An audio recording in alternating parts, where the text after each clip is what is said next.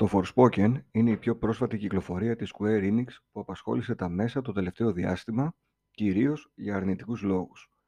Είναι όμως τελικά το Forspoken τόσο κακό παιχνίδι; Ή η κριτική που του ασκήθηκε ήταν υπερβολική. Να ξεκινήσουμε από το σενάριο. Στο παιχνίδι αναλαμβάνεται τον ρόλο της Frey Holland, μιας έφηβης που την είχε παρατήσει από τη γέννα ακόμη η μητέρα της και ζει στη Νέα Υόρκη αντιμετωπίζοντας πάρα πολλές δυσκολίες. Κάποια στιγμή ανακαλύπτει ένα μαγικό βραχιόλι που τη μεταφέρει στον κόσμο της Άθια και εκεί μετά ξεκινάει η περιπέτεια. Σε γενικές γραμμές έχουμε να κάνουμε με ένα συνηθισμένο σενάριο που λειτουργεί ικανοποιητικά ως υπόβαθρο του παιχνιδιού. Ούτε κάτι το τρομερό, ούτε και κάτι το τόσο άσχημο. Θυμίζει ταινία της Marvel σε αρκετά σημεία, ενώ έχει και μια ενδιαφέρουσα ανατροπή προς το τέλος.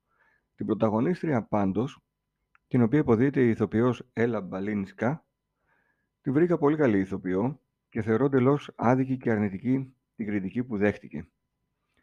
Έκανε ό,τι καλύτερο, θεωρώ, με το υλικό που είχε. Πολύ καλή ερμηνεία είχε και ο Καφ το βραχιόλι. Οι υπόλοιποι χαρακτήρες ήταν αδιάφοροι σε γενικές γραμμές. Γραφικά και ήχος. Τα γραφικά του παιχνιδιού είναι σε σημεία πάρα πολύ όμορφα, ενώ σε άλλα σημεία μέτρια. Σου δίνει την εντύπωση ότι δεν δουλεύτηκαν το ίδιο όλες οι περιοχές. Παρατήρησα επίσης κάτι που έχω συναντήσει και σε άλλα παιχνίδια της Square. Ενώ το μοντέλο της Frey είναι πάρα πολύ καλοφτιαγμένο, με πολύ ωραία animations και λεπτομέρειες, οι υπόλοιποι χαρακτήρες είναι downgraded σε σχέση με αυτήν. Το παιχνίδι σου δίνει τρεις επιλογές, Quality, Performance και Ray Tracing. Εγώ το έπαιξα στο Ray Tracing ολόκληρο. Ο ήχος και η μουσική από την άλλη είναι σε πολύ καλά επίπεδα. Είχε ωραίες μελωδίες στο παιχνίδι που το συνόδευαν ευχάριστα σε όλη τη διάρκεια του. Πάμε στο κυρίως κομμάτι, στο gameplay. Το παιχνίδι είναι ένα third person open world action adventure. Ο κόσμος του είναι σχετικά άδειος. Υπάρχουν μόνο τα σημεία που είναι τα διάφορα challenges, πλατφόρμες για το parkour και διάφοροι εχθροί σκόρπιοι. Υπάρχουν side quests, αλλά αυτά πιο πολύ είναι challenges του τύπου να μπείτε σε ένα λαβύρινθο, να σκοτώσετε τον boss στο τέλος ή να εξοντώσετε κάποιους εχθρούς σε συγκεκριμένο χρονικό διάστημα κλπ. Η διάρκεια του είναι μικρή. Αν πάτε μόνο στην κυρίως ιστορία, που μπορείτε να το κάνετε αυτό, θα σας πάρει γύρω στις 12 ώρες. Το παιχνίδι αποτελείται από 12 κεφάλαια. Εγώ αυτό το βρήκα θετικό, καθώς θεωρώ ότι τα 80 ώρα και βάλε open world παιχνίδια έχουν αρχίσει κάπου να κουράζουν. Στο χάρτη υπάρχουν επίσης διάσπαρτα και διάφορα καταφύγια που λειτουργούν σαν save rooms.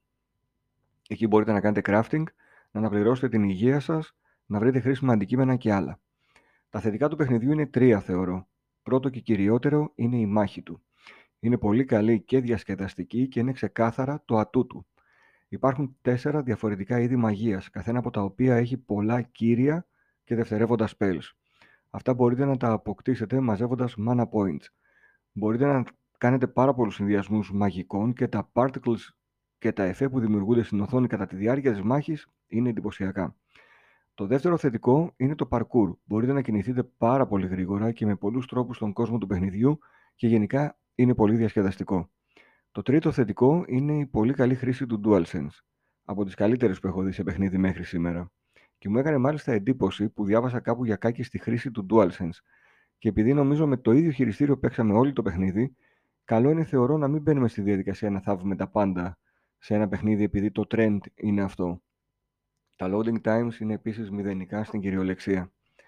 Τα αρνητικά τώρα, πέρα από αυτά που ανέφερα ως τώρα σε γραφικά κτλ, εντοπίζονται κυρίως σε κάποιους μηχανισμούς που είναι λες και βρισκόμαστε στο 2002. Το ότι μιλάς με κάποιον NPC και η Frey μένει ακίνητη εντελώς σαν ξύλο είναι κάτι πολύ κουραστικό. Και μάλιστα όταν τελειώνει η συζήτηση μένει για 4-5 δευτερόλεπτα ακόμη ακίνητη. Ακατανόητο εντελώς γιατί συμβαίνει αυτό σε ένα παιχνίδι του 2023. Ο τρόπος επίσης που εξελίσσονται τα cutscenes είναι εντελώς παλιός. Δείχνει ένα cutscene, μαυρίζει λίγο η οθόνη, πηγαίνει στο επόμενο και ούτω καθεξής. Απλά quality values που δεν μπορώ να καταλάβω τι έφτιαξε και έμειναν έτσι σε αυτό το παιχνίδι. Εν ολίγης, θεωρώ ότι το Forspoken ξεκίνησε για κάτι πολύ καλύτερο και τελικά κάπου στην πορεία στράβωσε. Είναι πάντως ένα μέτριο παιχνίδι και δεν αξίζει το τόσο μεγάλο θάψιμο που έφαγε. Αν είχαν προσέξει αυτά τα quality values που ανέφερα, εγώ θα του έβαζα ένα μεγαλύτερο βαθμό. Τώρα θα βάλω ένα 6,5 στα 10. Σε full price δεν θα το πρότεινα εύκολα, αλλά σε μία πτώση τιμή σας εγγυώμαι ότι θα περάσετε ευχάριστα. Θα διασκεδάσετε με τη μάχη του και δεν θα κάνετε αγκαρία. Να ευχαριστήσουμε στο σημείο αυτό και τη CD Media για την παραχώρηση του κωδικού για το review του παιχνιδιού. Στράτος Κοντεκάκης.